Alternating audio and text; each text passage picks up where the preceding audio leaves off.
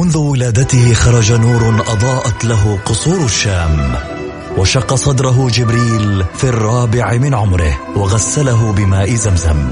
عاش حياته يتيما بلا أب، وفقد أمه في عمر السادسة، وبوجوده ورسالته وأخلاقه تغير معه العالم، وأصبحنا نسير على سراجه المنير.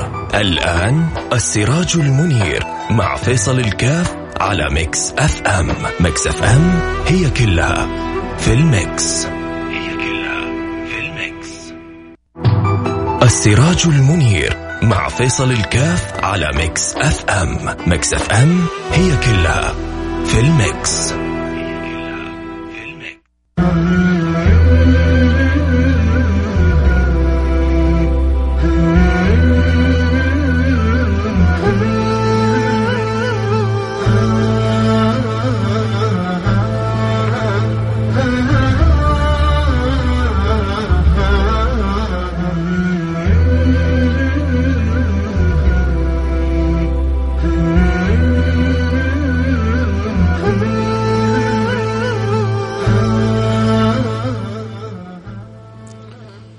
بسم الله الرحمن الرحيم، الحمد لله والصلاة والسلام على رسول الله وعلى آله وصحبه ومن والاه. حياكم الله أحبتي في برنامج السراج المنير، البرنامج الذي نتذاكر وإياكم فيه ما يمكن أن نتعرف ونتعلم ونستقي ونأخذ فيه من أخبار البشير النذير حبيبكم المصطفى صلى الله عليه وعلى آله وصحبه وسلم. ملأ الله قلوبنا حب وتعلق وارتباط بهذا النبي المصطفى، ملأ الله قلوبنا إدراك لحقيقة قول الله سبحانه وتعالى قل إن كنتم تحبوني فقل، قول البولة سبحانه وتعالى في مسألة اتباع النبي المصطفى صلى الله عليه وسلم آه.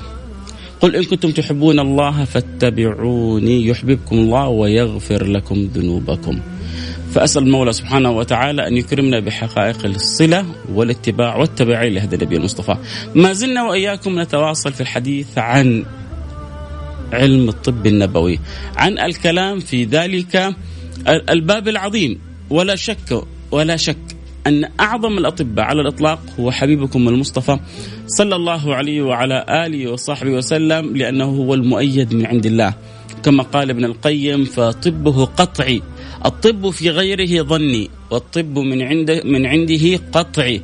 إذا قال النبي المصطفى صلى الله عليه وعلى آله وصحبه وسلم أمر فالأمر مصدق، وإن لم تستطع عقولنا أن تستوعبه، وإن لم تستطع أذهاننا أن أن تصدقه، وإلا كيف يكون كلامه وحي، وإلا كيف يكون إخباره صدق؟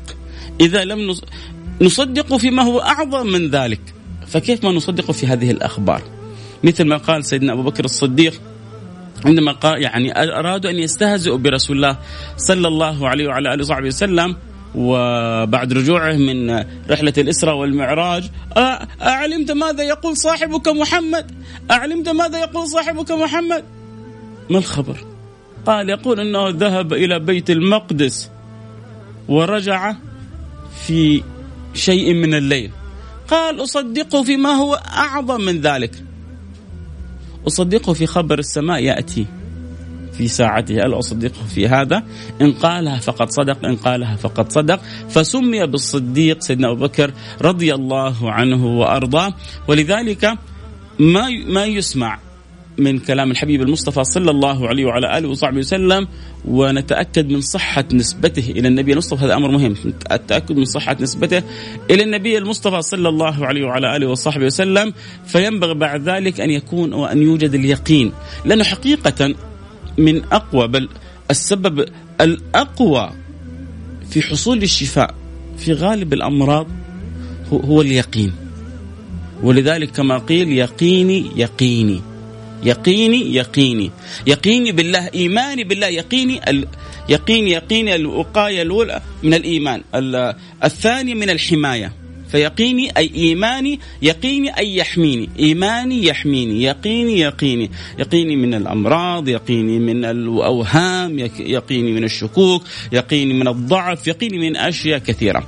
عموما ونحن نتكلم عن الطب النبوي جعلنا مقدمة في الحلقة الماضية ذكرنا فيها بعض المسائل المهمة فيما يتعلق بأمر الطب النبوي. كذلك تكلمنا على أن بعض ربما العقول أحيانا بعض المعارف بعض العلوم قد تشعر ب... هي في الأخير هي دائما الأبحاث في تطور والأمر ليس فيها قطعي، فقد يصل الإنسان ببعض الأبحاث إلى ما يرى أن فيه شيء من المناقضة لكلام سيد السادات حبيبكم محمد صلى الله عليه وعلى آله وصحبه وسلم. فينبغي للإنسان قدر المستطاع آه أن يتريث، آه أن لا يستعجل الأحكام المباشرة إلى أن يأخذ مساحته من من من البحث. آه حتى النبي صلى الله عليه وسلم في زمنه جاء له من اشتكى بشيء في بطنه فقال له اسقه عسلا، فسقى المرة الأولى والثانية وما طاب، فقال اسقه عسلا، سقى المرة الثالثة ما طاب، قال لو صدق الله وكذب بطن ابن أخيك اسقه، سقى في الرابعة وإذا به ولله الحمد نشط من عقال وكأن لم يكن به شيء. فكم من الأمور مثل هؤلاء اللي استعجلوا، النبي يقول لهم اسقه عسلا يحصل به الشفاء وهم يبغوا يبغوا النتيجة جدا سريعة. ذكرنا فيما سبق أنه الأبحاث، وحقيقة وأن أبحث في من يبحث في الطب النبوي يشتكون من من قلة الداعمين، نحتاج إلى جهات كبرى تتبنى وهي على يقين أن كلام النبي الأمي الأمين فيه أن النفع للكون كله منذ رسالته إلى أن تقوم الساعة، لأنه ما في نبي بعده. فلا شك أنه كلامه صالح لكل زمان ولكل مكان، ولذلك يحتاج لنا أن نتأمل ما علاقة التين بالزيتون، لماذا قدمت الفواكه قبل الطعام، ما السر في في السبع تمرات عجوة ولما سبعة، وليش لو أكلت خمسة أقل، وإيش علاقة هذا بالمركبات، إيش إيش الحقائق اللي ينبغي للإنسان أن يأخذها من الحجامة ومن الفصادة، وليش ليش سيدنا جبريل يوصي بيها. في الحمد لله كلام في كتب، الكتب حقيقة يعني قليلة جدا أمام هذا العلم العظيم، ويمكن من أجلها وأجملها كتاب الطب النبوي اللي هو موجود كجزء في كتاب زاد المعاد لابن القيم، لكن ما زالت المسألة تحتاج إلى كثير من الدعم، إلى كثير من التبني، إلى كثير من صرف الأموال على أناس حقيقة ذو اختصاص، ذو فهم، ذو علم، ذو دراية، ذو معرفة، حتى يخرج لنا من كلام النبي المصطفى ما فيه الفائدة والنفع للأمة. ذكرنا كيف أن النبي صلى الله عليه وعلى آله وصحبه وسلم استبق الزمان بألف وأربعمائة سنة فيما يحصل، فيما نرى الآن في في الأوبئة وعلم الأوبئة، وكيف الكلام عن عن أولويات جدا مهمة. لما تجي تتأملها تجد أن النبي نبه عليه من قبل ألف وأربعمائة سنة في مسألة الحجر الصحي، لما يحصل ينتشر وباء ما الذي يترتب، كيف أنه ينبغي أن يكون هناك حجر صحي، طب كيف أنا أصبر أهلها، النبي بشرهم أنه الصابر فيهم له مثل أجر شهيد عشان يجلس في مكان ولا ينقل الوباء ولا يخرج به. طب إيش الوصايا المطلوبة؟ الأطباء الآن بإيش يوصوا؟ غسل اليدين، آه، تنظيف آه، الأنف، عدم الاحتكاك، آه، هذه الأشياء اللي النبي أوصى عليها. أوصانا بغسل اليدين عند الوضوء، أوصانا آه، قبل الطعام وبعد الطعام. ما يمر على الإنسان على المسلم في يوم إلا وكذا كذا مرة وهو يتحصن بالتحصينات اللي الآن يتكلم عنها، سواء في الحجر الصحي أو في عدم نقل الوباء، والنبي أو رب رب ربانا عليها، ربانا هذا المربي على هذه الأخلاقيات وعلى هذه السلوكيات. كيف النبي صلى الله عليه وسلم سن قوانين حماية المرضى وقال من تطبب بغير طب فهو ضامن، من جلس يطبب بالناس وهو على جهل أو على جراءة بيبدأ يجرب على بعض المرضى أو على غير دراية وعلى غير معرفة، بدأ يضع لائحة القوانين كيف أنه يتحمل كل إنسان ما له ما عليه، حقوق المرضى، حقوق الأطباء.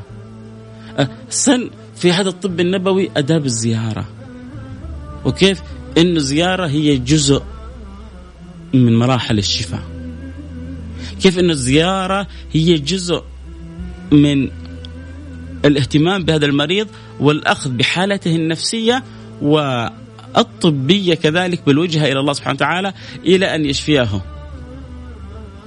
وحث النبي على هذا الأمر، لأنه الحبيب صلى الله عليه وسلم يعرف قد إيش المريض يفرح، يشعر بغربة، يفرح بزيارة أهله, أهله وأحبته. وإذا قال من عاد مريضا أو زار أخا له في الله ناداه ملك أن طبت وطاب ممشاك وتبوأت من الجنة منزلا أو منازلا.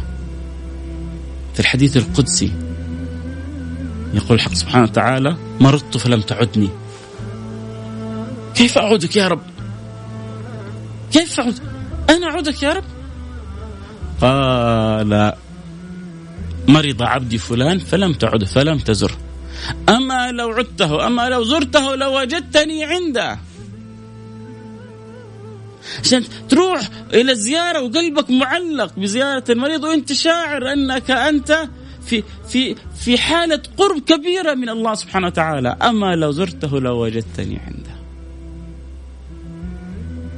من زار وعاد مريضا النبي أوصى أن أن يقول الحاضر أو الحاضرون مع بعض أسأل الله العظيم رب العرش العظيم أن يشفيك، أسأل الله العظيم رب العرش العظيم أن يشفيك سبع مرات. من قال سبع مرات فتحت لذلك المريض أبواب الشفاء بذلك الدعاء. فيحتاج الواحد منا أن يتأمل أكثر وأكثر في هذا الطب النبوي اللي إحنا في حلقاتنا حقيقة فقط نسلط الضوء ونقتبس من هذا العلم الشيء اليسير، عسى أن نفتح لمن نت يعني نتعلم ممن قبلنا ونفتح لمن يسمعنا ممن هو بعدنا أن يغوص أكثر وأكثر في هذا العلم. يسمعني التاجر يا رب فيأخذ على عاتقه أنا عندي استعداد أن أتبنى شيء من الأبحاث. يا ترى من يريد أن يخدم هذه السنة المطهرة في هذا هذا الجانب اللي هو من أشرف الجوانب على الإطلاق؟ علاج واحد أنت لو جبته، مو الواحد فينا يبغى ينفع الناس ويبغى يهدي الناس ويبغى يصلح الناس، علاج واحد أنت لو جبته في نفع لهذه الأمة ربما يكون سبب في إسلام مئات الألوف من الناس، وخصوصا لو عرفوا أن هذا العلاج جاي من الكلام النبوي من كلام الحبيب المصطفى صلى الله عليه وعلى آله وصحبه وسلم. فإذا سمع التاجر أو إذا سمع الطبيب وقال أنا ليش ما سخر جزء من علمي إلى خدمة سنة النبي محمد صلى الله عليه وسلم، أنا أعرف أنه حق ولا ينطق إلا بالحق ولا يقول إلا الحق، فكيف أنا ما أخدم هذا الجناب المطهر وكيف أنا ما أخدم هذه السنة الشريفة؟ سوف أجعل جزء من وقتي بعد ما سمعت للبرنامج أو للحلقة خدمة لها لهذا لهذا العلم ولهذا الجانب. جلست وأنا أعد الحلقة أتأمل في كلام أهل الطب في حديث ألبان الإبل وأبوالها.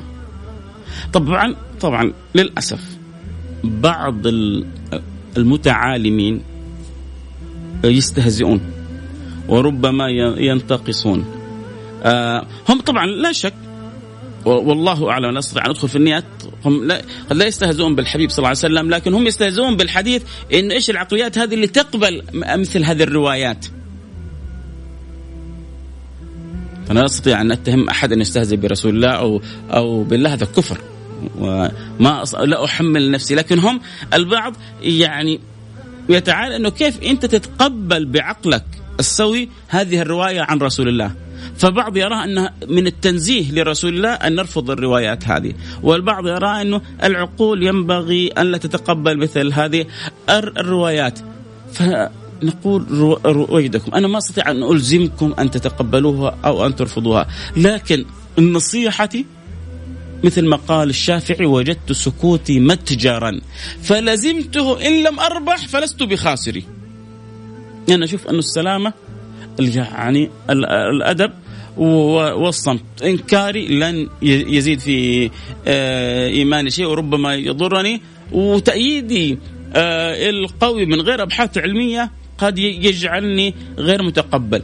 طب إيش المسألة؟ المسألة أنه نأخذ هذا الحديث، والحديث في صحيح مسلم، ومعروف ما حصل جماعة من عكل وعرينة جاءوا اشتكوا للنبي صلى الله عليه وسلم فأمرهم بشرب ألبان الإبل وأبوالها، فشفاهم الله سبحانه وتعالى.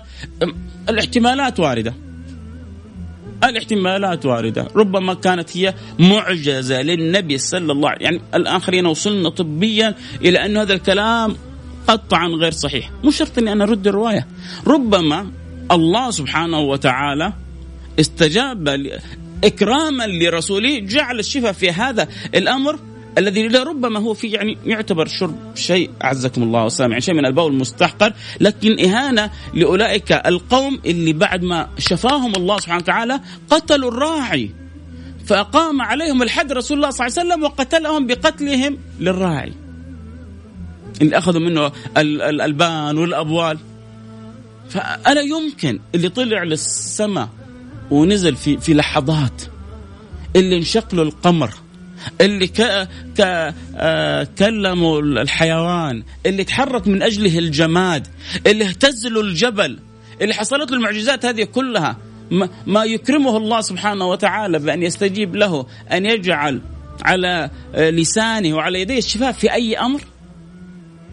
فقد تكون على سبيل الإعجاز، فما نحتاج إلى إنكار الحديث، وقد يكون على سبيل التطبب الحقيقي.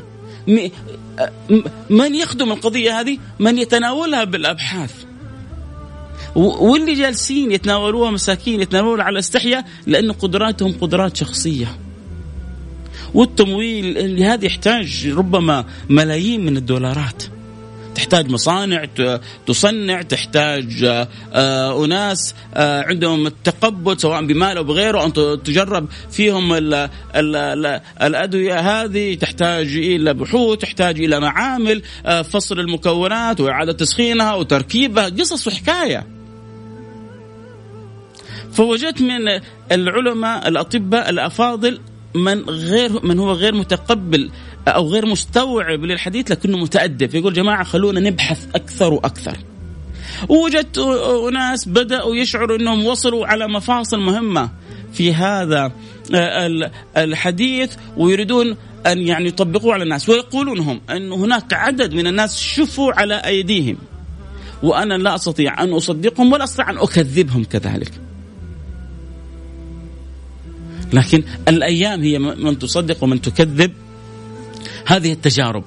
لكن إحنا المطالبين يا جماعة بالدعم، الحبة السوداء إيش المخبأ فيها، العسل إيش المخبأ فيه، الكي وما يعني ما يمكن أن يستشفى به، العلاجات هذيك وكيف تطويرها، وكيف العمليات الجراحية، وكيف أخذ البدايات من هنا والوصول إلى نهايات أخرى. هذه كلها أمور مهمة متعلقة بالطب النبوي، الوصايا اللي أوصى بها النبي صلى الله عليه وسلم أصحابه. إن شاء الله حيجي مننا عدد، اللي عنده عرق النساء بماذا أوصى النبي، اللي عنده الصرع بماذا أوصى رسول الله صلى الله عليه وسلم، اللي عندهم الحمى بماذا أوصاهم النبي صلى الله عليه وسلم. هذه علاجات كلها يحتاج لنا أنه نتأمل فيها أكثر أكثر، نغوص فيها أكثر وأكثر. من الأشياء المهمة اللي نحب نسلط عليه ضوء أنه النبي صلى الله عليه وعلى آله وصحبه وسلم أوصى بالتداوي، لأنه لربما البعض يستشهد بحديث سيدنا أبو بكر الصديق عندما قيل له عندما مرض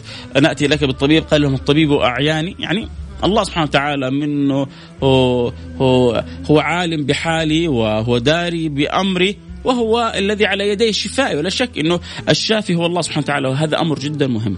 بس ما ينبغي أن نخلط ما بين أن الاعتماد على الله وبذل السبب. مصيبة كبيرة عندما لا نعرف حجمنا، لا أنا ولا أنت ولا أنت سيدنا أبو بكر الصديق. والإيمان مراتب، ولذلك ينبغي أن أعرف حجمي أنا كع... النبي صلى الله عليه وعلى صحبه وسلم مرتبته غير عن مرتبتنا، يقول إنما أبات عند ربي يطعمني ويسقين. أنا ما أقدر أجلس من غير طعام وغير شراب، ومجنون لو أقول غير كذا. طب إيش الذي يناسبني؟ يناسبني أن أعتمد يقينا، ما عندي ذرة شك إن الله هو الشافي ولا شافي غيره، وإذا مرضت فهو يشفين، فقط فقط فقط فقط. طب ليه أروح للطبيب؟ لأن الله أمرني، والله جعل أسباب الشفاء باتخاذ الأسباب.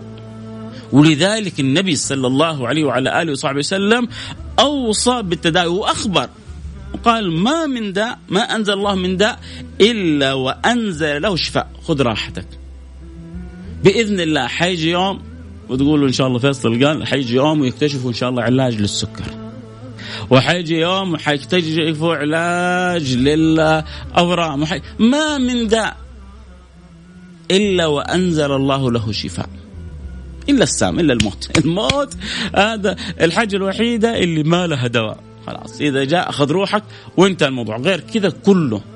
أنا كيف أنطلق من هذا الحديث وأشوف إيش الأمراض المستعصية اللي هالك العالم وأخذ يقين النبي قال إذا في علاج، كيف أنا أوجد العلاج هذا، كيف أنا أوجد هذا الأمر. النبي صلى الله عليه وعلى آله وسلم أوصى بالتداوي، قال عباد الله تداووا فإن الله عز وجل لم يضع داء إلا ووضع له شفاء غير داء واحد. قال وما هو؟ آه قال الهرم، أي مقدمات الموت، الكبر مقدمات الموت. رواه أحمد. وأخبر قال خير الحجام الدواء الحجامة والفصادة، فهو بيأصل هذا المعنى. عموما خلونا نبغى وإحنا بنسمع هذا الكلام ندخل إلى أنواع الطب اللي تكلم فيها النبي محمد صلى الله عليه وعلى آله وسلم. مررنا على بعض المفاهيم الطبية، الحجر الصحي، الحقوق الطبيب، حقوق المريض، آداب الزيارة وقديش أثرها في الحالة النفسية.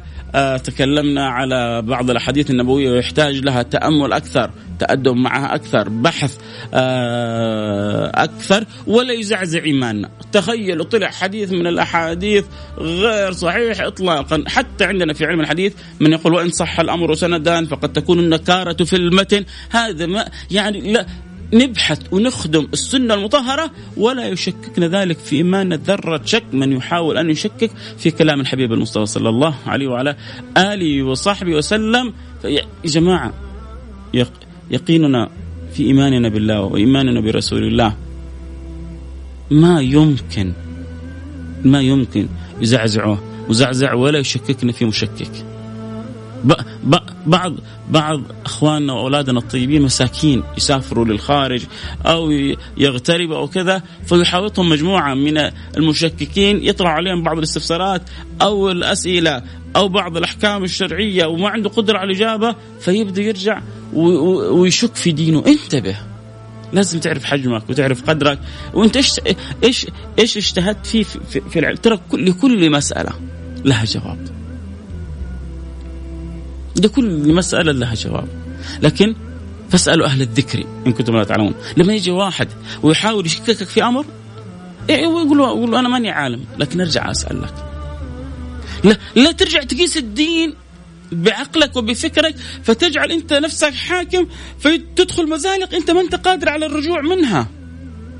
أرجوك، لأنه مع العالم المفتوح هذا ومع العولمة اللي حاصلة من حولنا صار يستغل البعض بعض اللطفة البسطة فيطرح عليهم بعض الاستفسارات أو الأسئلة فيأخذوها بعقول من غير ما يؤسسوا نفسهم أو يتعلموا. المجال مفتوح للجميع أن يرد، الجميع أن يناقش، لكن تعلم، لكن اعرف، لكن اسمع، لكن ابحث،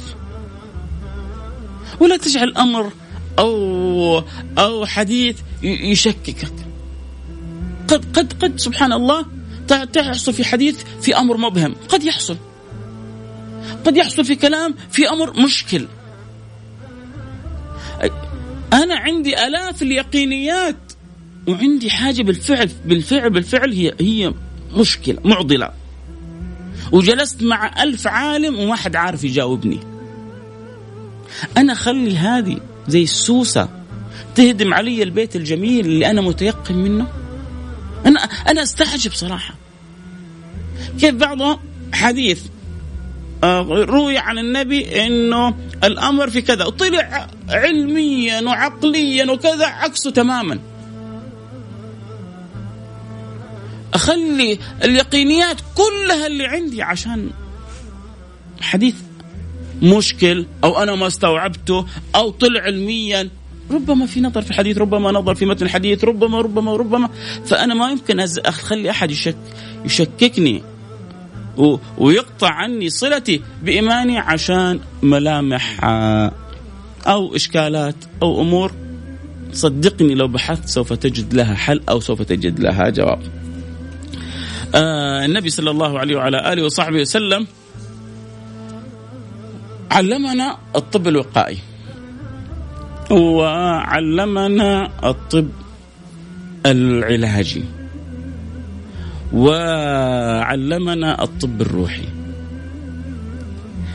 هذه يعني ربما ربما إن صحت يعني إن صح لي هذا التقسيم أعتبرها ثلاثة أمهات في فيما سوف نتكلم فيه في الطب النبوي بإذن الله سبحانه وتعالى. أسأل مولى سبحانه وتعالى أن يكرمنا بخدمة الخلق وخدمة الناس وخدمة المجتمعات عبر ما نتعلمه ونتأمل فيه من كلام حبيبنا محمد صلى الله عليه وعلى آله وصحبه وسلم. وما زال للحديث بقية في علم الطب النبوي، وفقنا الله وإياكم لما يحبه ويرضاه. حنروح الفاصل سريع أحبتي ونرجع ونواصل، وما زلنا حنتكلم عن أشياء عجيبة عن هذا العجيب، عن أشياء جميلة عن هذا الجميل، عن, عن استقاءات لطيفة من ألطف الخلق على الإطلاق حبيبكم محمد صلى الله عليه وعلى آله وصحبه وسلم. فأسأل المولى سبحانه وتعالى أن يوفقنا. حنروح فاصل سريع ونرجع، فأتمنى من كل المستمتعين يخبروا باقي أحبتهم يكونوا معنا على السمع. اللي يحب يتابعوا الحلقة صوت وصورة أكيد ممكن ينضمونا على الإنستغرام لايف آت فيصل كاف اف اي اي اس اي ال كي اي اف. أسعد بمتابعتكم جميعا. فاصل سريع وحنرجع ونواصل، خلوكم معنا لا حد يروح بعيد.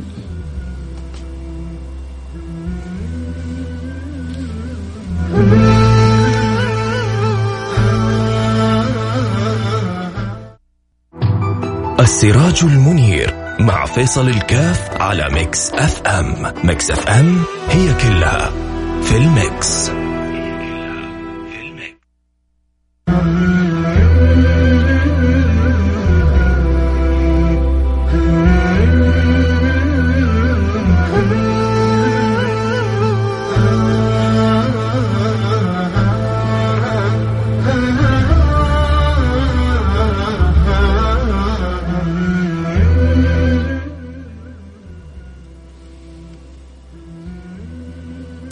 بسم الله الرحمن الرحيم، الحمد لله والصلاة والسلام على رسول الله وعلى آله وصحبه ومن والاه.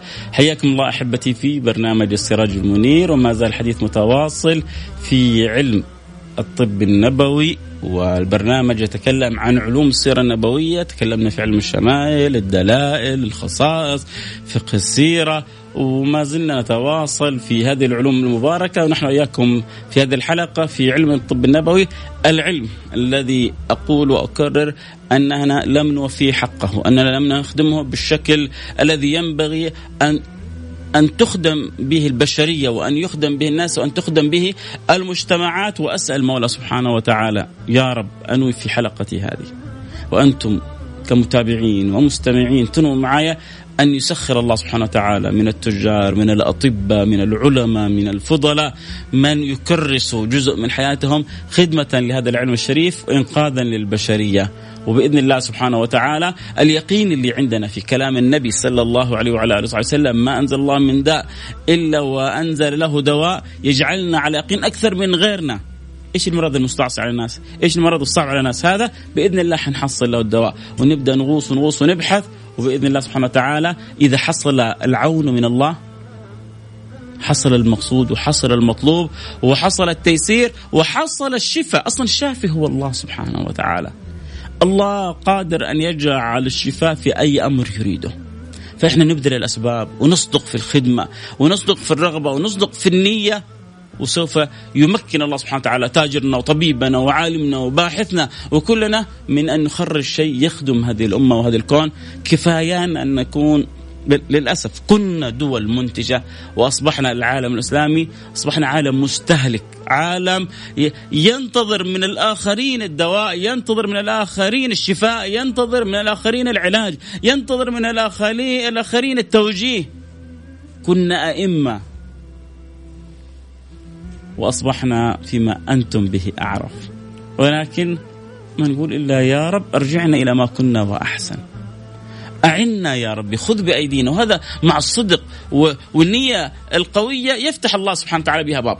نرجع الكلام لنا في الطب النبوي، وقلنا إنه يعني سبحان الله، شوف الطب النبوي طب عجيب، ما ما فقط طب مرحلي لواقع معين أو لعلاج معين، لا، النبي أعطاك بعض بعض الأمور اللي لو أنت حفظت عليها من البداية قلما يصيبك مرض. شوفها كيف، قلما يصيبك مرض. لو الواحد فينا بس قبل ما تجيله أمراض ربى نفسه ومجتمعه على ال ال ال الأخلاق النبوية، الأداب النبوية، الطب الوقائي النبوي. يعني لما نجينا حديث عن النبي صلى الله عليه وسلم عشر من الفطرة، ويأمرني بهذا بهذه الأوجه من التنظف، في غسل في قص الأظافر، وفي نتف الإبط، وفي حلق شعر العانة، وفي هذه هذه هذه الأمور اللي كلها من الفطرة. هذا هذا التطهر، هذا التطيب، هذا التنظف. عندما يأمرني بأني دائما أغسل يدي في كل وقت، قبل ما أبدأ الوضوء أغسل يدي، قبل ما أبدأ الطعام أغسل يدي، بعد ما أنتهي من الطعام. هذه الأمور الآن واحد ربما يسمعها بسيطة، اسمع الآن اللي يحذروا من كثير من الأمراض والأوبئة، أول حاجة يوصوا بها غسل الأيدي. النبي أوصانا بهذا الأمر من قبل ألف وأربعمائة عام. شوف البر الفرق ما بين المسلم وغير المسلم، عندما أعزكم الله، سامحون على الكلمة، أعزكم الله سامعين، عندما يتغوط الإنسان كيف يت... كيف يتنظف غير المسلم وكيف يتنظف المسلم. هذا الوحده فقط يعني التأمل فيه وإخراج الدراسات كم طريقتهم اللي إلى الآن إلى الآن وخصوصا الإنسان عندما يسافر للخارج لا يستطيع أن يجد ما يغتسل فيه بسهولة، ما زال إلى الآن تسافر إلى الآن وإلى ربما بكرة تسافر إلى الحمامات في كثير من الدول في الخارج لا تجد فيها ما تستطيع أن تتطهر بطهارة كاملة، أن أن تستنجي بالماء في ذلك الحمام أو في تلك دورة المياه. استخدام ما يعتبر عندنا نستخدمه في أوقات الضرورات سواء المناديل أو غيرها. الحمد لله ديننا واسع، لو اضطر الإنسان ما وجدت ماء فتح لك ما يسمى بالاستجمار أو الاستنجاء بالأحجار، والآن ما على شاكلتها من المناديل وغيرها، لأنه ديننا واسع. بس ما جعلوا أصل عندك في التطهر ولا جعلوا أصل عندك في التنظف، لأن مثل هذه الأشياء اللي ربما تنقل الأمراض والأوبئة. الختان عند الرجل من متى ذكروا النبي صلى الله عليه وسلم، وكيف كان سنة سيدنا إبراهيم. وشوف الآن الأطباء يقولوا في الذين لم يختنوا من الرجال ماذا يترتب على عدم الختان. هذه مفاصل كلها مهمة في كلام النبي محمد صلى الله عليه وعلى آله وصحبه وسلم. فالنبي علمنا هذا الطب الوقائي. من الطب الوقائي حديث من أجمل الأحاديث، ما ملأ ابن آدم وعاء شرا من بطنه، لأنه كلنا يعرف أن المعدة بيت الداء والحمية رأس الدواء. المعدة بيت الداء، كل البلاوي تخرج لنا من المعدة هذه، كل البلاوي. المعدة المعدة بيت الداء والحمية رأس الدواء. درهم وقاية خير من قنطار علاج. فعشان كذا النبي اهتم لنا إنه يا جماعة لا تملوا بطونكم، لكن إحنا ما نبغى نسمع كلام النبي ونضحك و... ولربما ليش؟ لأن الشهوة تغلبنا، والآن ال... ال... المنتجات صارت محسنة ومتقنة ومغرية. الصور الواحدة بس تخلي اللعاب يسيل، فكيف لما تروح لما تأكل وطريقة العرض، ما هو هذا إتقان الدنيا. صار في إتقان في هذه هذه الأمور. وأغلب أغلب كلما زاد جماله كلما ربما زاد ضرره. كثير من أنواع هذه المأكولات حتى دكاترة الطب الحديث يتكلمون عن كمية الكالوريز اللي فيها، عن كمية الدهون المشبعة وغير المشبعة اللي فيها، عن ما يترتب عليها من الأضرار. كيف أنه الآن صارت الدول هي تحارب بعض هذه المطاعم ومطاعم الفاست فود وغيرها اللي مترتب فيها من السمنة وما بعد السمنة من الأمراض.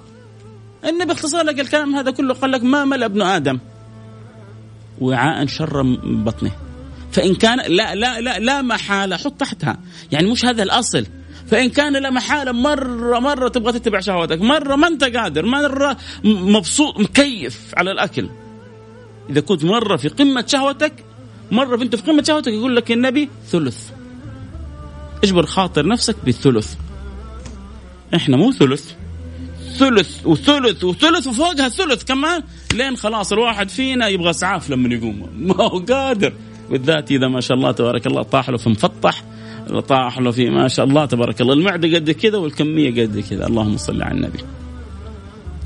فهذا هذه الأمور، هذه العلاجات يوصلها لك النبي محمد صلى الله عليه وعلى آله وصحبه وسلم عشان تحمي نفسك. كيف إنك تحافظ بأبسط الأمور على صحتك وعلى عافيتك. فلذلك جاءت الوصية بالتنظف، وهذا طب وقائي. جاءت الوصية من النبي صلى الله عليه وعلى آله وصحبه وسلم بعدم ملء البطن، وهذا طب وقائي، بل أنا أعتبر هذا ربما بيت القصيد في في الطب الوقائي عن الحبيب صلى الله عليه وعلى آله وصحبه وسلم.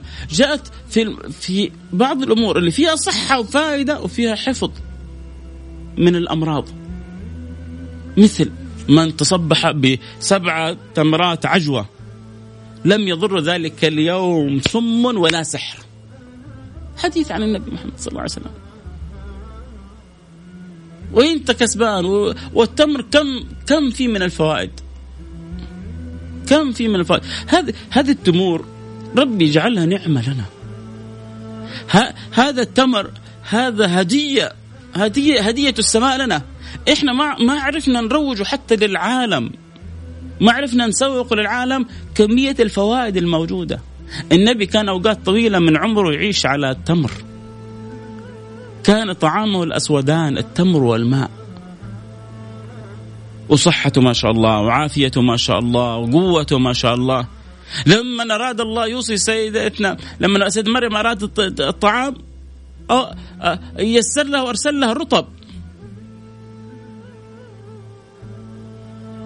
ليه؟ لما فيه من الفوائد، كانت حامل.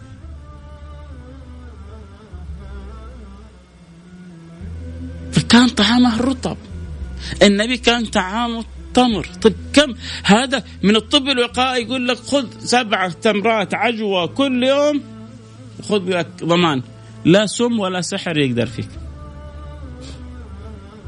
طب وقائي من النبي محمد صلى الله عليه وعلى آله وسلم. من الطب الوقائي كذلك التحصين يا جماعة، التحصين العظيم اللي احنا بنفتقده في حياتنا.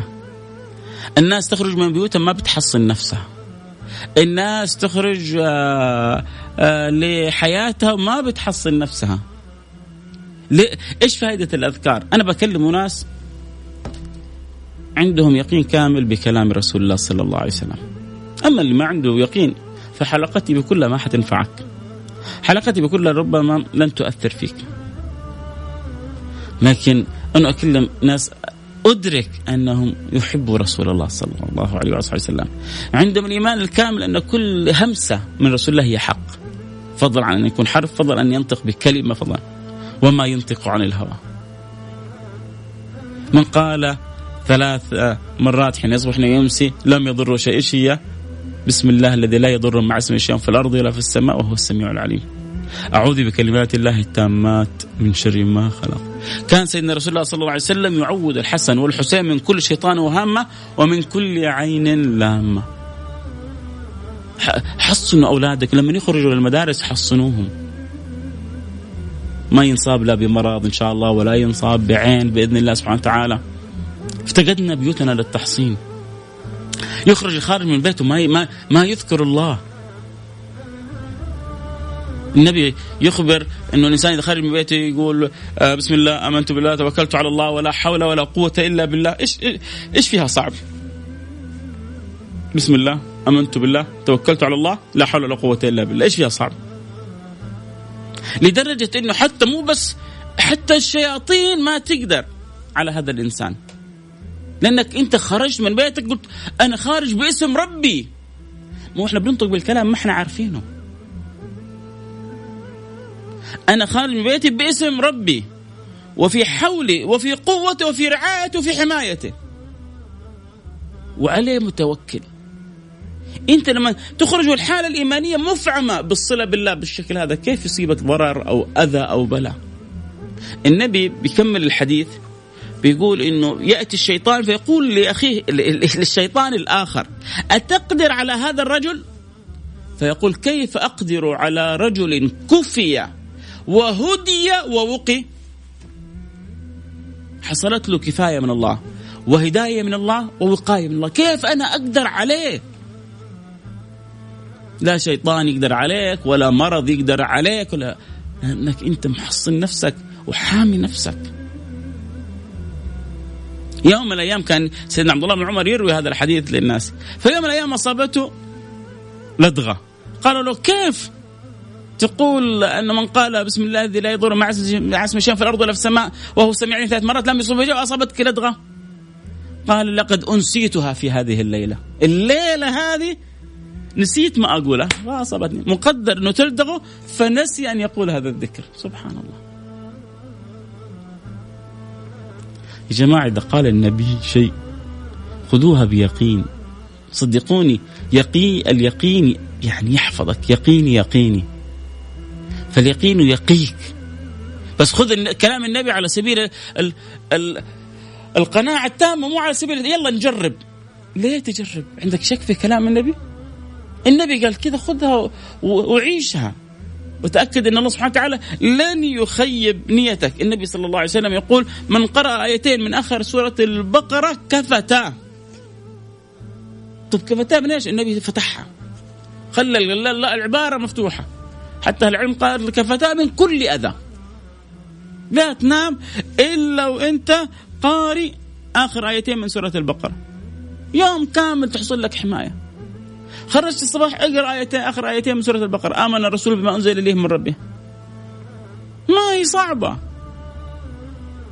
وخذ لك حماية. كفتا كفتاك من كل شر، من كل شيء، من كل شر، من كل أذى، من كل بلا، كفتا.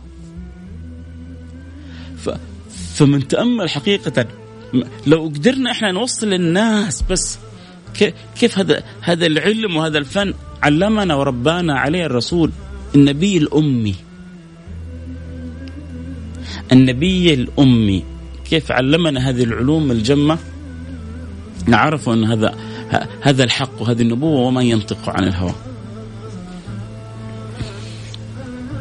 أحد الصالحين قال أنت إن يكن إن تكن إن تكن أن يكن في الإسلام إشكال إن يكن في الإسلام إشكال فهو كوننا نحن المسلمون. إذا إذا في في هذا الإسلام في مشكلة، المشكلة الوحيدة إنه إحنا المسلمين ما إحنا عارفين نعرض بضاعتنا، ولا احنا عارفين نخدم ديننا، ولا احنا عارفين نوصل الصورة السمحة، ونترك لبعض الغوغائيين أن يتكلموا باسم الدين، ونترك لبعض المتشددين أن يطنطنوا باسم الدين ويتشدقوا بقال الله وبقال رسوله، فتذهب الصور الغير الحقة للبسطة من غير المسلمين فيظنون أن هذا الدين غير حق للأسف. وأهل الحق م... إلى الآن ما قمنا ما... إحنا نقول ما قمنا كأن ادعيت أنه أسأل الله أن يجعلني منهم، أسأل الله سبحانه وتعالى استغفر الله أن أدعيني أنا يعني شيء أو، لكن أتمنى أن أكون أنت وأنا وأنت وكلنا ل... يعني إن شاء الله مؤمنين بلا إله إلا الله محمد رسول الله، نكون إن شاء الله من الأصوات السمحة، من الأصوات المعتدلة، من الأصوات العاقلة، من الأصوات التي تأخذ على عاتقها نشر النور. ما هو إذا كان هناك الطب يا جماعة، ترى في الأمراض نوعين، في أمراض عضوية وأمراض قلبية.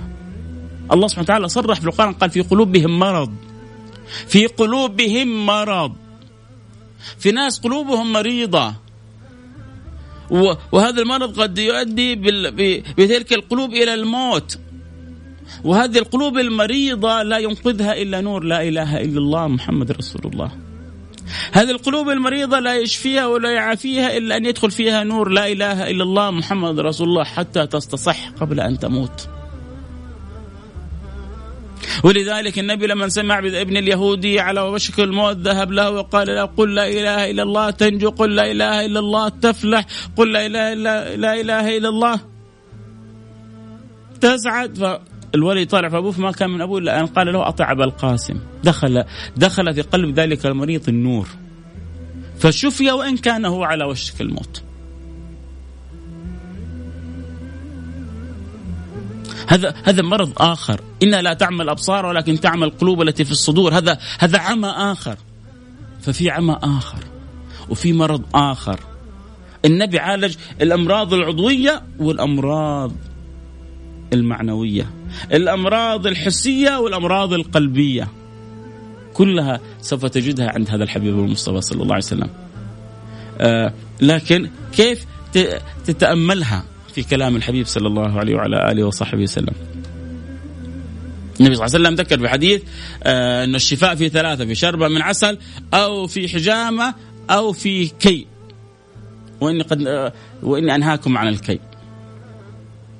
أي النبي صلى الله عليه وسلم لا يريدك أن تجعل الكي إلا آخر الأمر، لأنه حصل في زمانه أن هناك من الصحابة من حصلت له عملية الكي، ولكن كأن النبي بهذا الحديث يقول لكم اجعلوا الكي آخر العلاج. ولذلك صار المثل المشهور آخر العلاج الكي،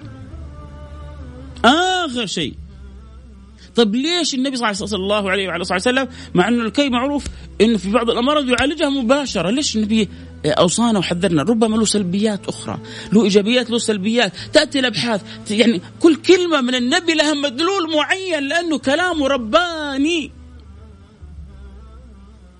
أوصانا بشربة العسل، أوصانا بالحجامة، بل سيدنا جبريل أوصى النبي أن يوصي أمته بالحجامة. النبي صلى الله عليه وعلى آله وصحبه وسلم لما سقته تلك المرأة السم احتجم رسول الله صلى الله عليه وعلى آله وصحبه وسلم، لأنه ابن القيم يقول يعني أصول آه العلاج من أمراض ال ال ال ال الحمية وال أخذ الدواء واستفراغ الضرر، سواء كانت مادة سامة، سواء كانت وجع شيء، كيف تستخرج المادة الضارة، كيف تتداوى، كيف تحتمي. هذه هذه أصول العلاج. وربما ربما كذلك يضاف معها شيء من من الرياضة، عمل الرياضة. هذه الأمور تدخل في إطار الحمية وفي الحفظ. فالنبي لما أعطاك أمهات العلاج ثم بعد ذلك أخذ يبسط لك في أنواع العلاج وذكر أنواع كثيرة إن شاء الله حتأتي معنا. فقلنا النبي تكلم عن الطب الوقائي، النبي صلى الله عليه وسلم تكلم كذلك عن الطب العلاجي. والطب العلاجي قد يحصل بنوعين كذلك إن صحت لنا التسمية طبيا. فهناك علاج حتى للأمراض العضوية يكون بال الطب الروحي، ربما نعتبره بالطب الأصيل بالقرآن الكريم، لأن الله سبحانه وتعالى أنه أخبر أنه نزل في القرآن ما فيه شفاء للناس. فلذلك التداوي بالقرآن الكريم. نسمع أنه ناس غير مسلمين يقول لك يا أخي اكتشفنا في الموسيقى علاج، وهناك من يعالج بالموسيقى ويكون لها أثر حتى على الأجزاء العضوية عندهم. يجي بعد ذلك واحد يستشكل أن يكون هناك علاج بالقرآن. يا رجل، كلام الله سبحانه وتعالى شفاء من كل داء.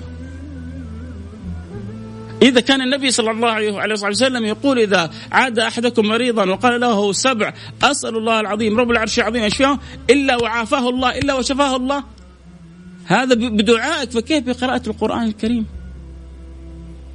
كان النبي يوصي إذا أصاب أحد ألم في جزء معين أن يضع يده على مكان الألم ويقول بسم الله ثلاثا.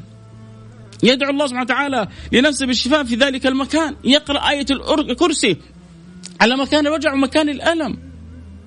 ففي علاج بالقرآن الكريم، وهذا ينبغي هذا العلاج يا جماعة أن لا يغفل عنه. مش معناه أني ما أروح الطبيب، لا لا لا تفهمني خطأ، بس لا لازم تعرف أنه الشافي الله لا الطبيب ولا القرآن ولا القرآن لا القرآن ولا الشافي هو الله. وهذه أنا وسائل بتخذها عشان أشفى من مرضي. فالنبي صلى الله عليه وصحبه وسلم يعلمنا كتاب العزيز، داووا مرضاكم بالصدقة، خرج الصدقة بنية أن الله يشفيني. هذا هذا نوع من أنواع التطبب. ترى صدقني كثير منكم بيسويه، بس متى؟ للأسف بعد ما يفشل من الطب، يروح عند الطبيب أول هو واثق، يروح عند الطبيب الثاني هو ما شاء الله، يروح عند أول ثاني ثالث الرابع، لمن يأس يروح يبدأ يدور على المشايخ ويقول يا ربي ما لي غيرك، يا ربي اشفي ولدي، يا ربي تعبت أنا، يا رب. لا، هو يقول يا رب من البداية، روح للأطباء، هو الشافي الله لا الطبيب ولا فلوسك ولا الصدقة ولا القرآن، هذه كلها أسباب. في البداية يقول يا رب، ومن البداية ابكي لربك، ومن البداية توجه إلى الله سبحانه وتعالى وابذل السبب. وعندك علاج تعالجهم بالقرآن، بالصدقة، بكثرة الذكر، بكثرة الصلاة على النبي صلى الله عليه وعلى آله وصحبه وسلم، حتى أن بعضهم يعني بعض الصالحين رتب صلاة سماها صلاة طبية، اللهم صل على سيدنا محمد طب القلوب ودوائها، عافية الأبدان وشفائها، نور الأبصار وضياء، قوت الأرواح وغذائها، وعلى آله وصحبه يا نور. فبالصلاة على النبي محمد، بالصلاة على النبي المصطفى، بكثرة الاستغفار للملك الغفار، بقراءة القرآن الكريم، هذه كلها أنواع من العلاجات التي ينبغي ألا تغفل.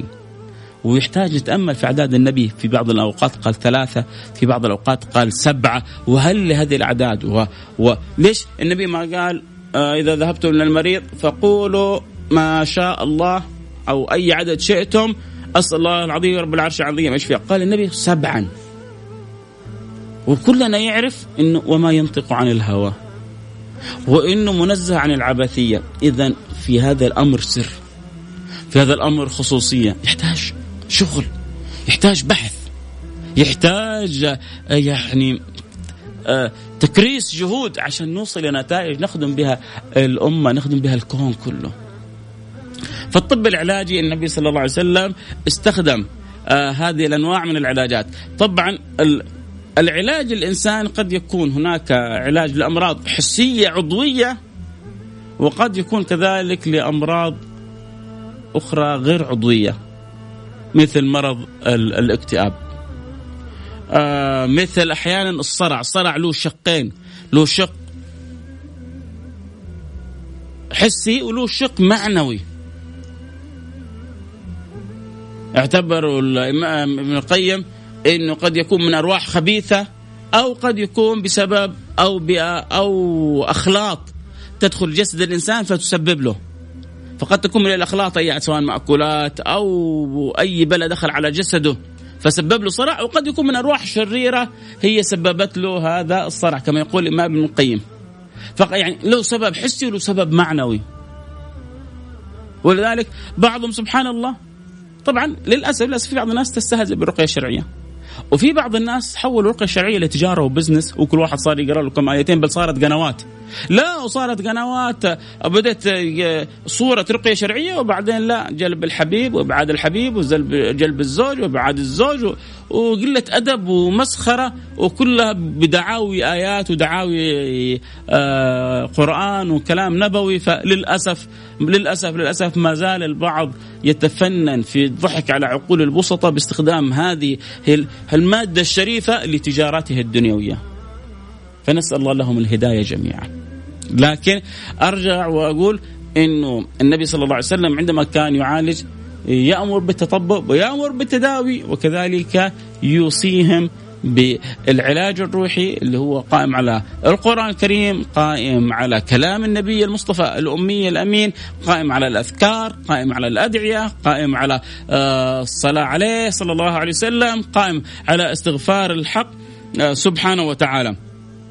فلذلك النبي صلى الله عليه وعلى آله وصحبه وسلم أوصى بالعلاج الطبي. لما جاء له عثمان بن أبي العاص كان يشكل وجعا يجده في جسده منذ أسلم، فقال له النبي صلى الله عليه وعلى آله وسلم: اجعل يدك اليمنى على الذي تألم ثم قل بسم الله ثلاثا، واحد اثنين بالعدد، قل بسم الله ثلاثا ثم قل سبع مرات: أعوذ بعزة الله وقدرته من شر ما أجده، أعوذ بعزة الله وقدرته من شر ما أجده.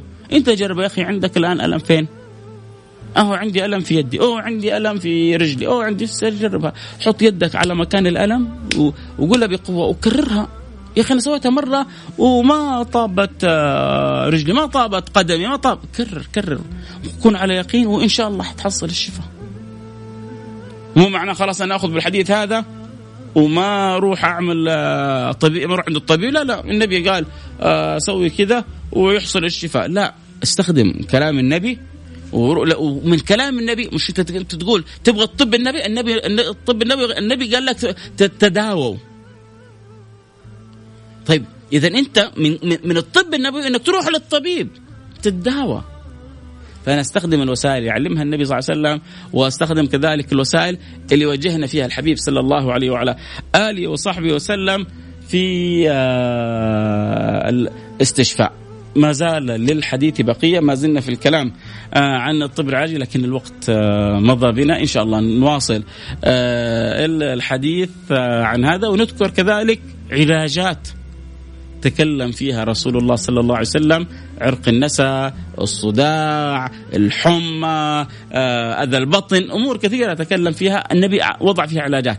وإن شاء الله لما ربنا يكرم بالأوقات يعني نمضي حلقة كده مستمتعين بالطبيب الأعظم وهو بمعجزاته يعالج أنواع من المرض بعملية جراحية هي أقرب للخيال، لولا أنها حصلت على يد مولى بلال حتى نعرف عظمة هذا الطبيب الأعظم صلى الله عليه وعلى آله وصحبه وسلم. هذا أمر غير مستغرب على هذا النبي، كم أعطى الله أن أعظم الأنبياء شهرة بالطب سيدنا عيسى: وأبرئ الأكمه والأبرص وأحيي الموتى بإذن الله. طب كان عند سيدنا عيسى فقط، في زمن انتشر فيه الطب في زمانه حتى يلجم الناس ويعرفون أن سيدنا عيسى كان نبي الله المرسل وكان على الحق. وفقنا الله وإياكم لما يحب ويرضى، ملأ قلوبنا يقين بكلام الله وبكلام رسوله، شافانا الله وعافانا من كل ما حل بنا. كل واحد الآن أنا متأكد إلا وعنده أذى أو بلاء أو وجع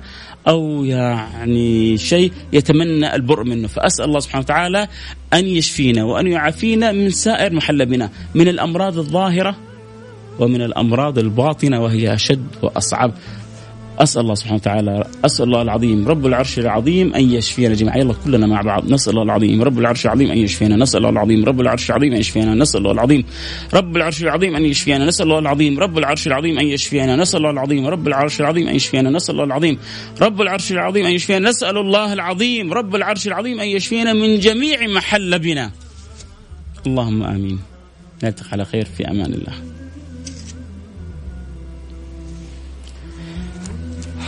اللهم صل وسلم عليك يا حبيبي يا رسول الله. ما شاء الله تبارك الله، كل ما تكلمنا في هذا الباب وفي هذا العلم يشعر الإنسان النقطة في بحر هذا الحبيب المصطفى صلى الله على آله وصحبه وسلم. متى الحلقة الجاية؟ الجمعة القادمة إن شاء الله، الجمعة القادمة الحلقة الجاية. والبرنامج أحبتي طبعا يبث على قناة إقراء الساعة التاسعة مساء كل جمعة وسبت، ويعاد يوم الثلاثاء والأربعاء الساعة الثانية عشر مساء صباحا، يعني اثنا عشر آخر الليل، اثنا عشر صباحا كل ثلاثاء وأربعاء. وأسأل الله سبحانه وتعالى أن يجعل هذا البرنامج في ميزان حسناتي وحسناتكم، اللهم آمين يا رب العالمين. أتمنى تكون حلقة ممتعة، أتمنى أنه قدرنا نوصل أه شيء في خدمة هذا العلم الطب النبوي الشريف. أه أتمنى أن الله سبحانه وتعالى يقبلنا وإياكم على ما فينا، اللهم آمين يا رب العالمين. آه الوقت آه جربينا سبحان الله. ثاني مرة مش عارف إيش السبب، تنتهي الحلقة وما نستطيع نحفظها في الانستغرام، لكن يلا إن شاء الله تشوفوها على قناة إقرأ بإذن الله. نختم حلقتنا بالدعاء كالعادة، نتوجه بالدعاء ونقول يا رب. بسم الله الرحمن الرحيم، الحمد لله رب العالمين، اللهم صل وسلم على سيدنا حبيبنا محمد وعلى آله وصحبه أجمعين. اللهم يا واحد يا أحد يا فرد يا صمد يا حي يا قيوم يا رحمن يا رحيم، يا من لا تخيب من دعاك ولا ترد من رجاك، أسألك أن تقبلنا على ما فينا وأن تردنا إليك مردا جميلا وأن ترحمنا برحمتك الواسعة إنك أرحم الراحمين. اللهم يا رب العالمين يا أكرم الأكرمين يا أرحم الراحمين، يا من لا تخيب من دعاك ولا ترد من رجاك، أسألك أن تتوب علينا توبة النصوحة تطهرنا بها قلبا وجسما وروحا. اللهم نسألك توبة قبل قبل الموت، وشهادة عند الموت، ومغفرة بعد الموت، وعفو عند الحساب، وأمان من العذاب، وأن تدخلنا الجنة، وأن ترزقنا النظر إلى وجهك الكريم يا كريم يا كريم يا كريم يا كريم يا أرحم الراحمين. أسألك يا رب العالمين أن تمن علينا بالصحة والعافية، وما كان بنا من الأمراض أن ترفعه عنا، اشفنا من جميع ما حل بنا، اشفنا يا ربي من جميع ما حل بنا، اشفنا من جميع ما حل بنا، وقوي ما ضعف فينا. قولوا آمين بقلوبكم أحبتي، لعل الله ينظر إلى قلب صادق فكلنا نكرم بالاستجابة لهذا الدعاء، يعني سبب تعاوننا صدقنا تأميننا لبعضنا البعض. قولوا من قلوبكم يا رب، يا رب اشفنا من جميع الأمراض التي حلت بنا، وقوي كل ما ضعف فينا. الله اشفينا من جميع ما حل بنا، وقوي كل ما ضعف فينا. أعطنا من الصحة والقوة والعافية ما يرضيك عنا، وسخرنا واستخدمنا فيما تحب وترضى، أعنا على الطاعة. اللهم حببنا لعمل الطاعة، ذوقنا حلاوة الطاعة، باعد بيننا وبين المعصية كما باعدت بين المشرق والمغرب، باعد بيننا وبين كل ما لا يرضيك عنا، باعد بيننا وبين المخالفة يا رب العالمين، وارحمنا برحمتك الواسعة إنك أرحم الراحمين. اللهم تب علينا، طهرنا، زكينا، نقينا، اقبلنا على ما فينا. اللهم نسألك أن تحفظ بلادنا يا رب العالمين من كل سوء من كل مكروه، احفظ بلادنا خاصة، سائر بلاد المسلمين عامة. اللهم من أراد ببلادنا سوءا فاجعل في تدبيره تدمير، واجعل دوائر عليه، واحفظنا واجعلنا فيها آمنين مطمئنين يا رب العالمين. اللهم احفظ لنا خادم الحرمين الشريفين، وفقه لما تحب وترضى، واعطيه الصحة والقوة والعافية وقرة عين وفي شعبه يا رب العالمين، واجعل خيرا معين له على ما فيه الخير للعباد والبلاد، ولي عهده الأمين يا رب العالمين، وفقه وأعنه، خذ بيده، سدد له الخطى، أبعده عن الزلل والخطأ، حقق له كل ما فيه الخير للعباد وللبلاد يا رب العالمين. اللهم يا رب العالمين أكرمهم بما تكرم به الموفقين لخدمة شعوبهم ولخدمة أهليهم ولخدمة ناسهم يا رب العالمين. اللهم وسائر من وليت أمور المسلمين، اللهم اصلح الراعي والرعية، واصلح الأمة المحمدية، وأعنهم، وخذ بأيديهم لما فيه الخير للعباد وللبلاد يا رب العالمين، واحفظ بلادنا وسائر بلاد المسلمين من كل سوء ومن كل مكروه يا رب العالمين، وأدمنا على المحبة وعلى المودة وعلى الألفة وعلى السلام وعلى التسامح وعلى القلوب المتصافية، وعلى أن نعذر بعضنا البعض، وعلى أن نحسن الظن ببعضنا البعض، وعلى أن نتواد يا رب العالمين. لا تجعل للشيطان ولا لأعوانه سبيل للدخول بيننا ولا في التحريش بيننا يا رب العالمين، وعجب للفرج عن أهلنا في اليمن، وعن أهلنا في الشام، وعن أهلنا في ليبيا، وفي العراق، وفي لبنان، وفي كل مكان يا رب العالمين. اللهم نسألك أن ترفع ما حل في هذه الأزمان من هذا البلاء الذي يسمى بالكورونا. اللهم نسألك أن تعجل بإيجاد العلاج له يا رب العالمين. اللهم نسألك أن تعجل بإيجاد علاج. اللهم نسألك أن نجد العلاج عاجلا غير آجل، وأن نجده على يد طبيب مسلم يا رب يا رب يا رب يا رب يا رب يا رب يا رب يا رب، أن نجد العلاج على يد طبيب مسلم يستقي هذا العلاج بشيء من كلام حبيبك محمد، فيكون سببا في هداية ملايين من أهل الصين، ملايين من العالم الذين لم يعرفك ويعرفوا نبيك. اللهم ردنا وردهم إليك مردا جميلا، وارزقنا وإياهم أبواب الهداية، واجعلنا كما تحب وترضى، وارحمنا برحمتك الواسعة إنك أرحم الراحمين. صلى الله وسلم على سيدنا حبيبنا محمد وعلى آله وصحبه أجمعين، والحمد لله رب العالمين. الحمد لله رب العالمين. الله يديم علي وعليكم نعمة التواصل، نعمة المحبة، آه، نعمة ال الصحة العافية. نع... احنا في نعم كثيرة، الواحد يعجز أن يقول على إيش الحمد لله، لكن ع... الحمد لله على سائر يعني نعم الله، الحمد لله على فضل الله، بكل أشكالها وألوانها تلك النعم. نلتقي على خير، يتجدد معنا اللقاء في الأسبوع القادم. واحد بيذكرنا بالدعاء لموتانا، نسأل الله أن يغفر لموتانا وموتاكم وموتى المسلمين، جزاك الله كل خير، الله يرحمهم ويغفر لهم ويعلي لهم الدرجات ويجعل في قبورهم الروح والريحان والمزيد من الرضوان ويجعلهم من أعلى أهل الجنان، اللهم آمين يا رب العالمين. نلتقي على خير، في أمان الله.